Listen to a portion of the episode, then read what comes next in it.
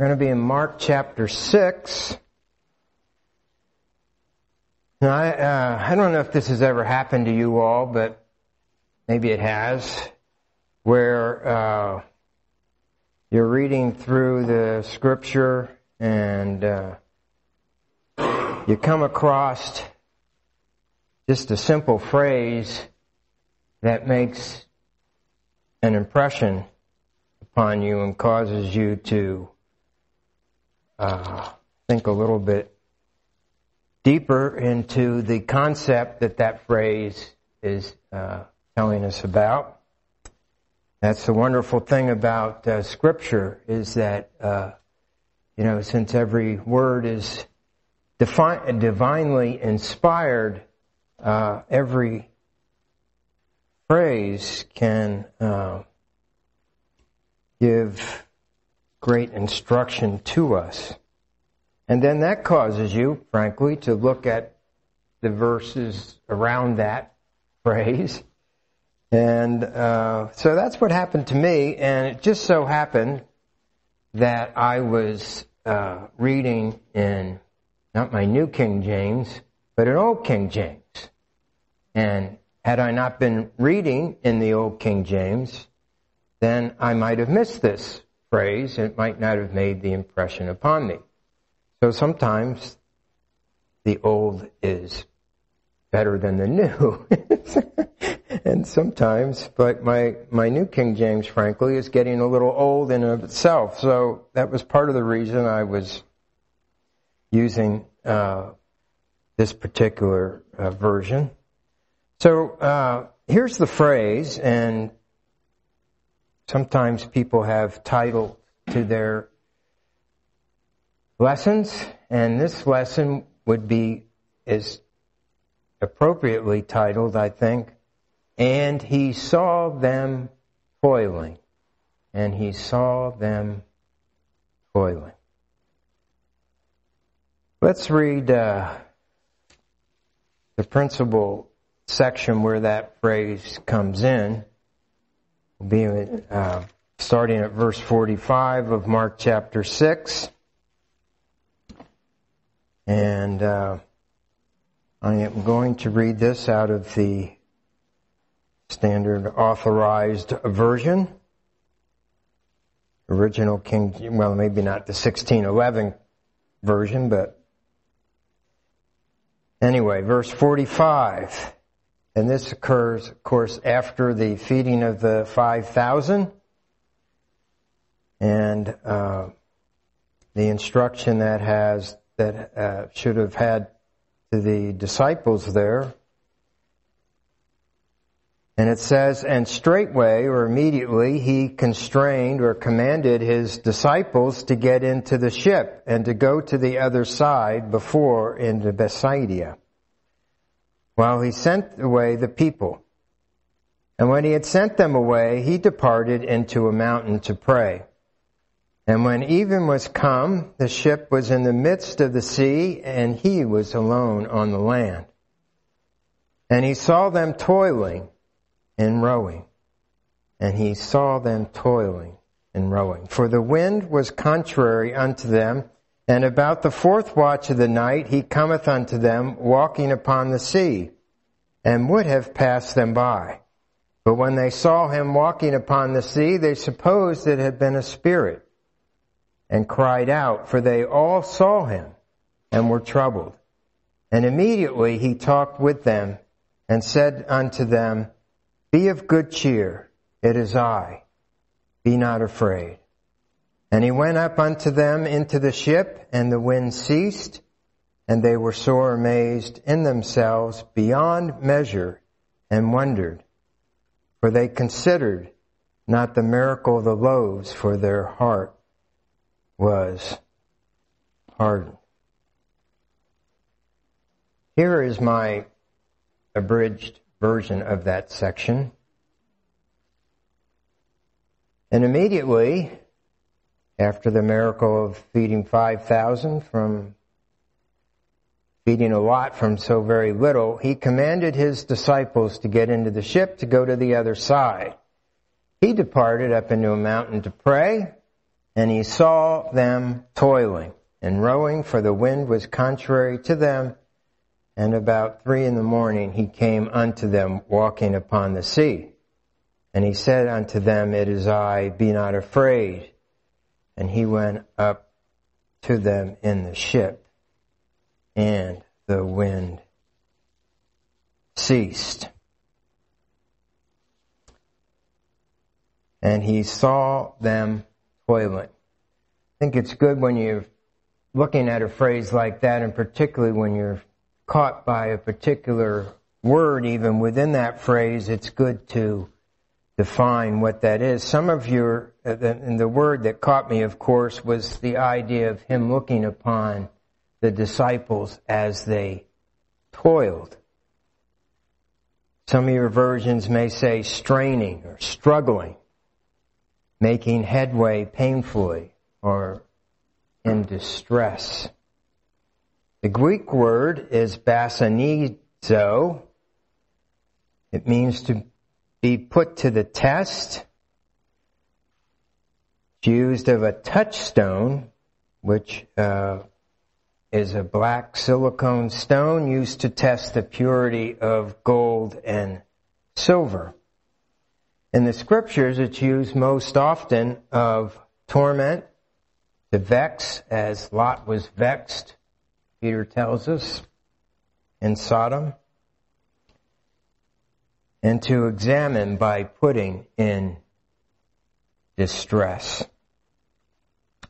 Not a particularly uh, pleasant thought as a whole, but the important thing was, and that caught my attention, was that the Lord saw them in their toil. Now, one of the things we can consider right off is, does the Lord put us through such toiling circumstances? Well, as we can see in this portion, the answer to that is obviously yes, because that is precisely what happened with the disciples on this occasion. In fact, it's one thing that all humanity has in common. We're all toilers.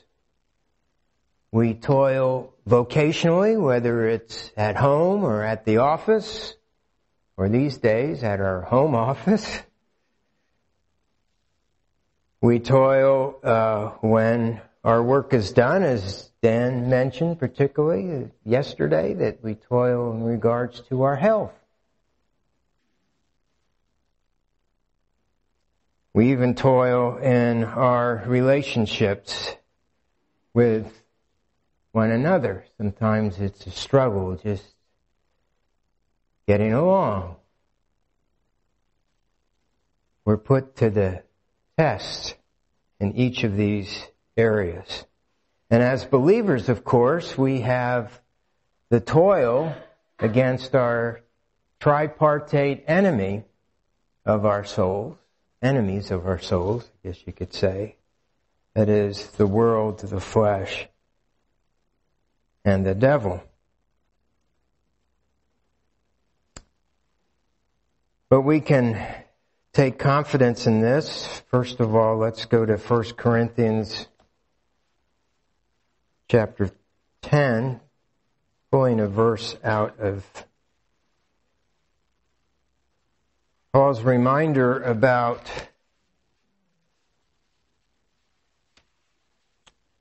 trials. Starts off that chapter by reminding the brethren that the people of Israel, the fathers, the folks in the Old Testament, God's chosen people, were uh, under the cloud and all passed through the sea, and goes through the examples that they are for us, both positive and negative. And in verse thirteen, he makes the point. Well, verse twelve, he says, Wherefore let him that thinketh he stands take heed lest he fall. We might have confidence in our toiling, but none of us is beyond failing in that regard. But the promise is that there's no temptation, there's no test that's we undertake, but is but such as is common to man. But God is faithful. We sung about that in our two hymns this morning.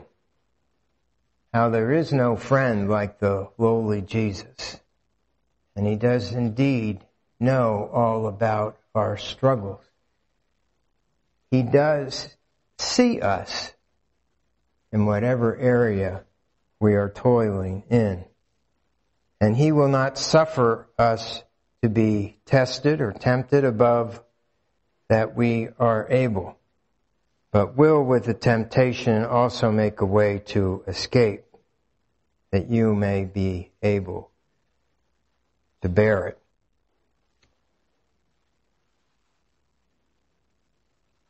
Hebrews chapter twelve has a similar thought concerning the Lord putting us through various testings. The writer there considers it chastening, that the Lord does direct us into situations, as he did with the disciples on this occasion, where they will, where he knew that they would be tested, that they would undergo toiling. And yet he commanded them to go without him.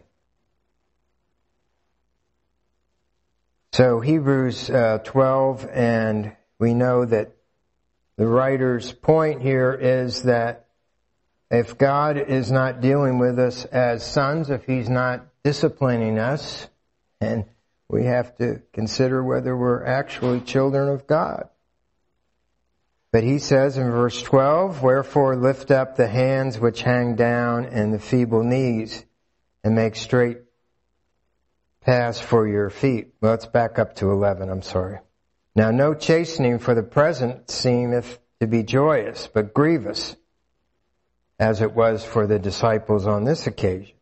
Nevertheless, afterward it yields the peaceable fruit of righteousness unto them which are exercised thereby.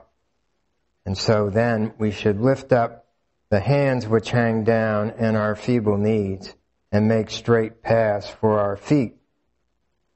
That which is lame be turned out of the way, and let it rather be healed. And in that way we follow peace with all men, and holiness, without which no man shall see the Lord." So the thing to appreciate about our toiling is that God always has a purpose in allowing us to be subject to these tests. The uh, and sometimes that occurs, as it did in this case, even if we are in God's will, even if we are following his commands. That nevertheless, there will come times of toiling and struggle.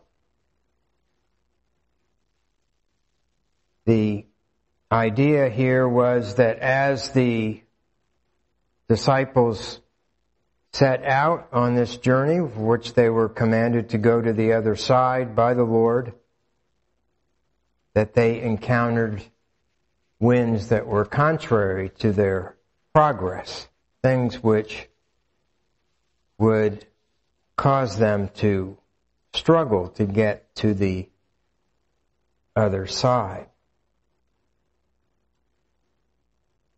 And so there may be times when we are fully within the will of God, fully following his commands, and yet we find ourselves not making any progress. As the disciples, when they first started setting out, there were no winds contrary, and so they proceeded out, crossing the sea. And everything probably seemed like it was smooth and things were going well. But then the contrary winds came. And their progress was hindered. So if you find yourself in that situation, and I would suggest to you that eventually all of us will probably find ourselves in that situation,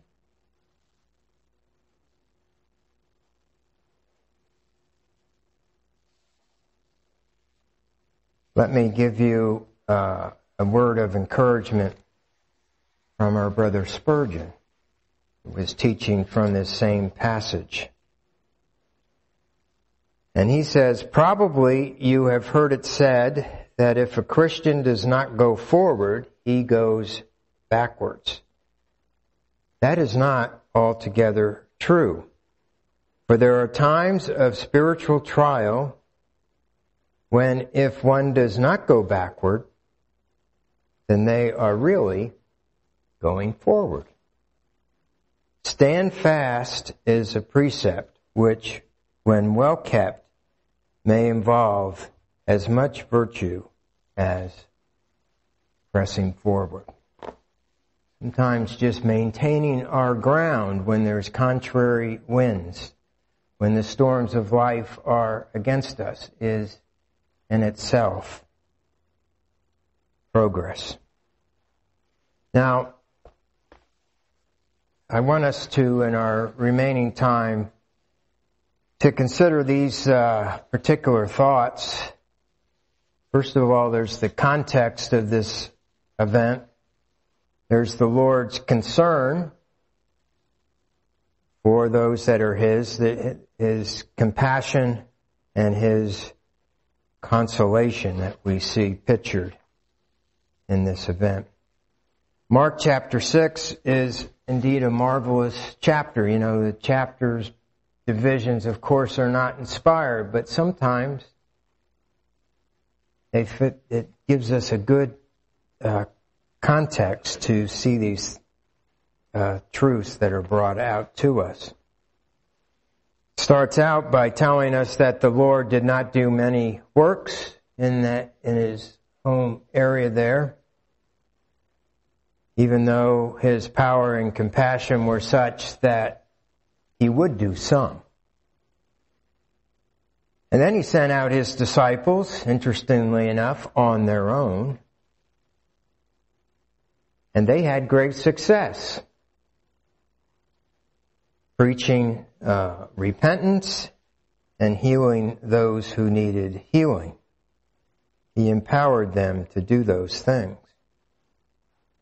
And then we have what would seem to be a, a bit of a parenthetical with the uh, recounting of the outcome of John the Baptist, him being mar- martyred at the hand of Herod.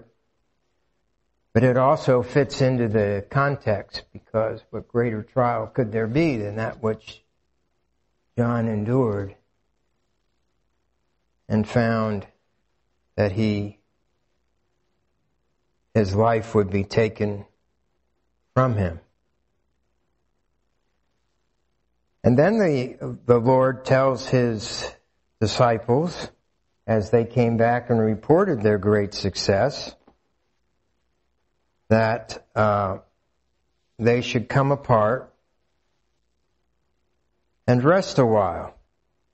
Verse thirty of chapter six of Mark says, and the apostles gathered themselves together unto Jesus, and he and told Him all things, both what they had done and what they had taught. And He said unto them, Come ye there, come ye selves apart into a desert place, and rest a while. For there were many coming and going, and they had no leisure so much as to eat. So we see them being invited to a rest. And yet this was a time of great popularity for the Lord, and so great crowds came, and He saw them in terms of being sheep without a shepherd. And so he demonstrated his shepherd love toward them and concern toward them, of course, by feeding them, feeding so many from that which was so little, demonstrating his creatorial power. He took something and made a lot from it. He was indeed the creator. And that's uh, part of the thing that the disciples were not uh, understanding. They, uh, one of the recounting of this, of this story of them crossing to the other side said that their hearts were hardened. It says that in verse fifty-two even of Mark six. They weren't appreciating that the one whom was with them was in fact the great Creator, the one who had given them the power and ability to heal was the one who was God manifest in the flesh. So at the height of his popularity, the Lord sends the crowds away. It would have made him king, even by doing it by force.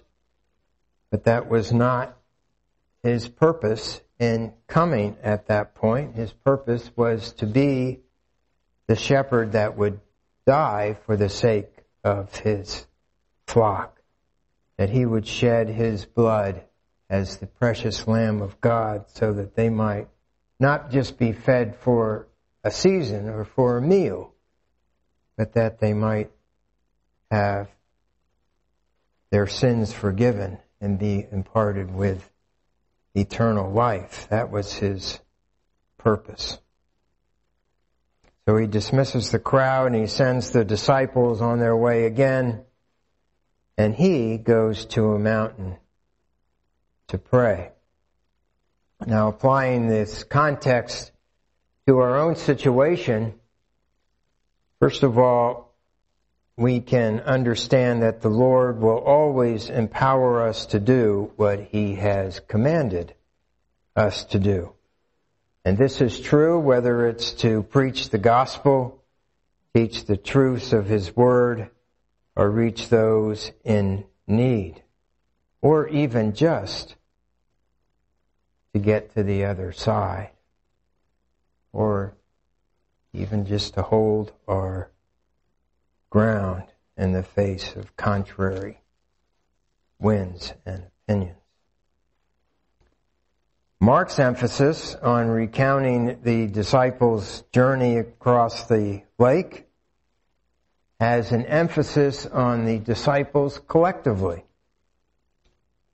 You know that in Matthew's account, he deals with Peter's demonstration, in one sense, of his faith in getting out of the boat individually and walking on the water for a time with the Lord.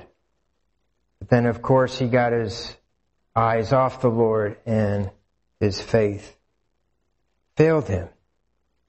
But Mark doesn't deal with that instance of individual faith. Everything that he talks about, in fact, everything in this chapter, if you look at it, is on the disciples collectively. And, of course, that uh, speaks to us in our day and age of our position within his church. These uh, lessons that we can glean from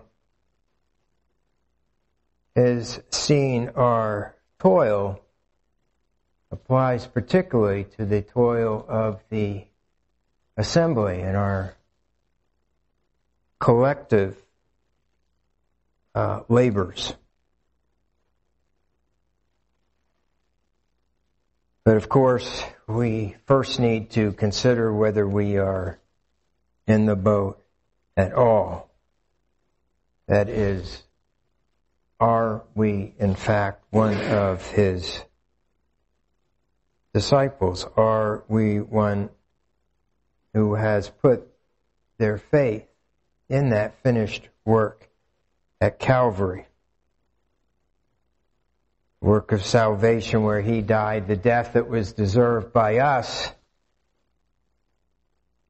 by bearing the punishment that he did not deserve. And if we can affirmatively answer that, if we place ourselves in the boat, so to speak, and recognize ourselves as being part of his church, his assembly, there are several other questions that come to mind. Do each of us have our oars in the water? Striving together for the sake of the gospel and for the Lord's glory. You know, there are some very interesting lessons just from the aspect of rowing. I don't know whether you've ever seen a rowing competition, but the the idea is that each rower needs to be totally in sync with the others. There is a person in the boat that not is not rowing, but the purpose of that person is to keep everybody in sync. And if we are to make good progress, we need to be in unison. Are we encouraging one another in the wonder of the Lord's person and work? The disciples, when they had relieved them, when the Lord had relieved them of their fear of thinking that he was some type of spirit, some type of ghost, he wasn't. He was him in the flesh. And he made his way into the boat with them, that they collectively were amazed and beyond measure and wondered. And are we participating in the collective worship of our Lord Jesus Christ as we had the opportunity to do this morning? Are each of us manning our oars? Are each of us doing our part?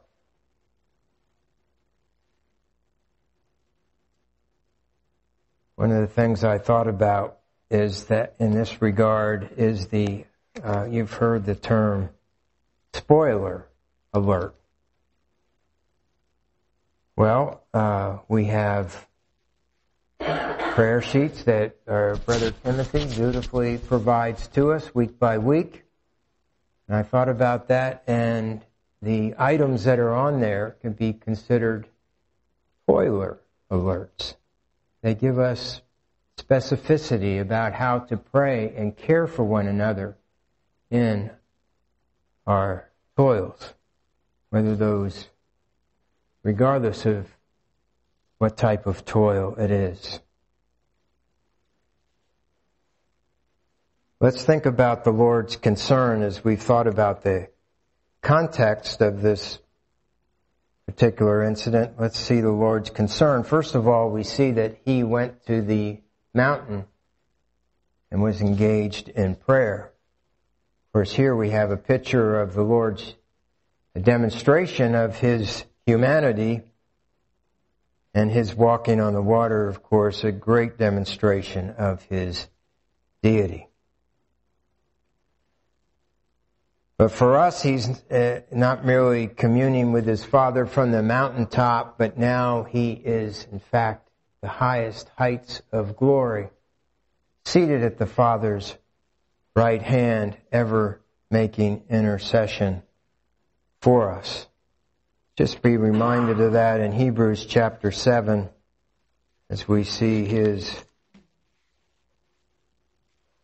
demonstration of concern as he would observe the disciples in their toil and struggle. Hebrews chapter seven.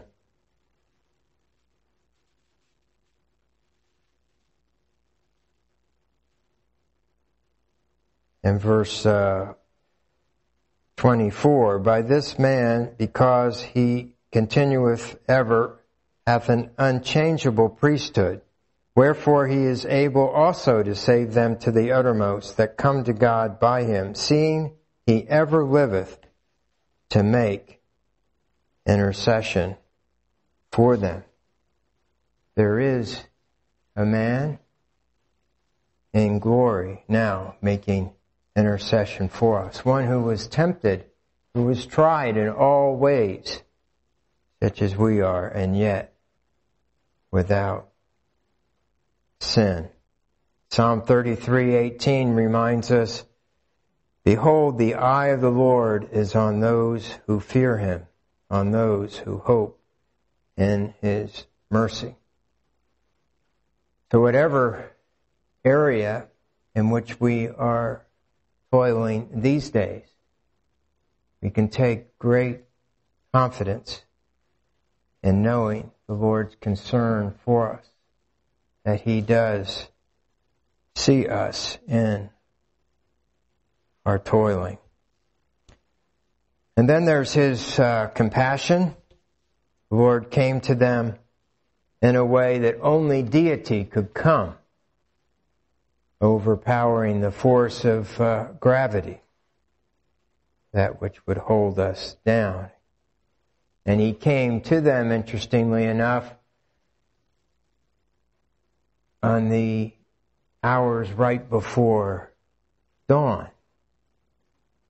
It's darkest before the dawn, when the darkness was greatest, when the winds were the most contrary to them. He came to them as only deity could come.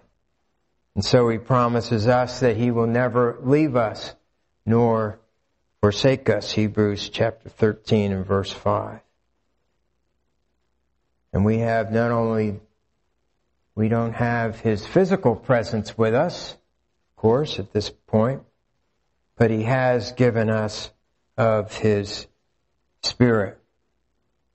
So he's not only with us, but he is in us. And again, this applies both individually and, as we're looking at this passage, collectively in the assembly. Then there's his uh, consolation. He comes to them. You know, there was another incident where where they were, disciples were in the boat and crossing over, and the Lord was asleep on a pillow, and they were concerned that he didn't care for them. Maybe they would perish. And he chides them for a lack of faith on that opportunity. But here, they were engaged in the struggle. They may not have been making progress.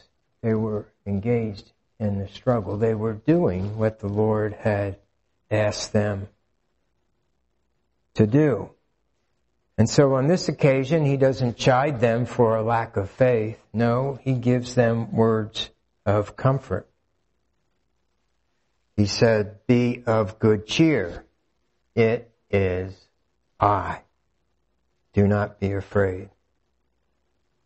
The words, it is I, in the Greek, be that great declaration of deity, I am. The ego, I mean. The ego, I me. I'm sorry. He's the great I am. And he comes to them with that title. He came into the boat to give a special nearness in their toiling, and because of his divine presence, the wind ceased. John uh, gives us another detail concerning uh, this journey that the disciples were on. And he ends his description by saying that once the winds had ceased, once the Lord was in the boat, said they willingly received him into the boat, and immediately the boat was at the land where they were going. So this brings to mind the fact that we are on a journey, of course, to a land in which we are going, a different place. The Father's house, which He is preparing for us, where there are many mansions. And when He miraculously comes for us, as He will in the clouds,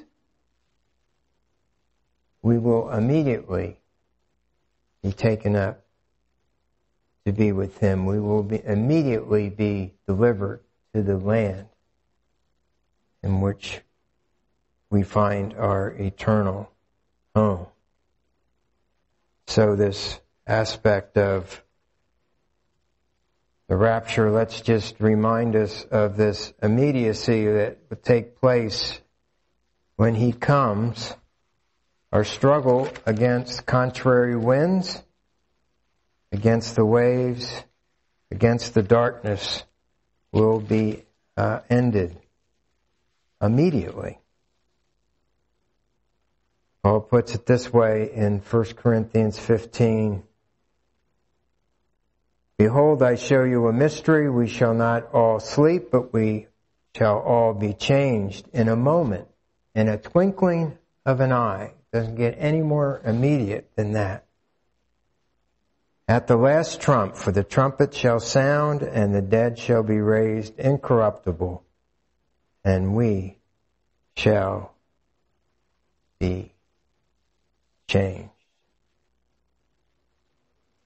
So wherever you find yourself toiling these days, in whatever aspect of life, we can take great comfort in knowing that the Lord sees us in whatever that toil might be, that He is interceding for us, that He has a concern for us, that He doesn't just see us and remain afar off, but that He gives us a special aspect of His presence with us, and that He will give us words of cheer and comfort, whether that is directly from His scriptures or perhaps from the words of another believer. We have that aspect brought out in terms of our collective help to one another in Galatians chapter six, of course. Just look at that for a moment.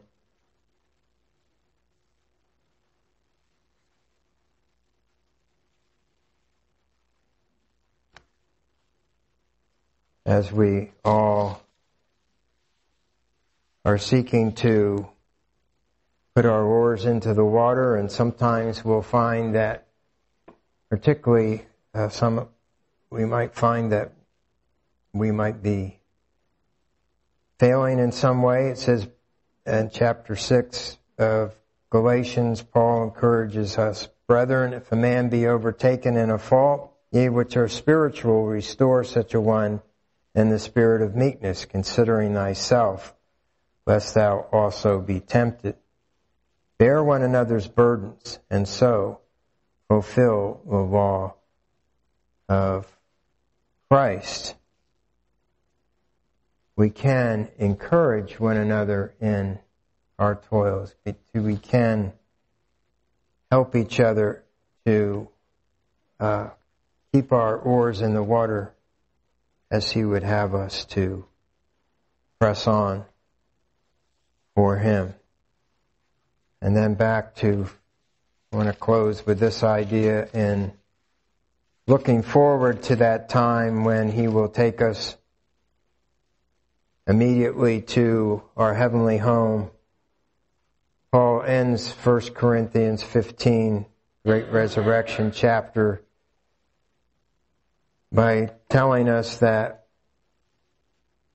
our corruptible will put on incorruption, and the mortal will put on immortality. Our trials, our toiling, will be finished. And then shall be brought to pass the saying that is written, death is swallowed up in victory. That last uh, toil that we have in life. And Paul could say, O death, where is thy sting? O grave, where is thy victory? The sting of death is sin, and the strength of sin is the law. But thanks be to God, which giveth gives us the victory through our Lord Jesus Christ.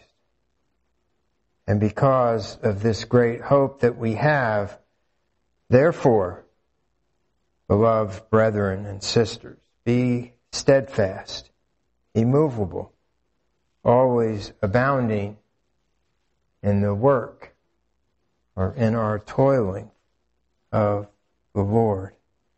For as much as you know that your toil or your labor is not in vain in the Lord. Trust these thoughts from Mark chapter six might be of help to us. And wherever you find yourself toiling these days, let's close. Our Heavenly Father, we thank you again for your word. We thank you for the one who is revealed in it, even our Lord Jesus Christ. We thank you for all that he has accomplished for us. We thank you that he is indeed aware of all of our struggles, all of our toiling,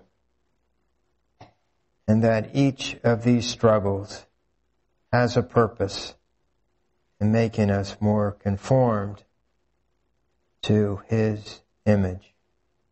And we thank you for the great hope that we have that at that last trump, that we will be called in a miraculous way, that we will be raised to be with him and then to be like him for all eternity. We thank you for these great promises in your word and pray that we might live in accordance with them as we pray these things in the Lord Jesus' name. Amen.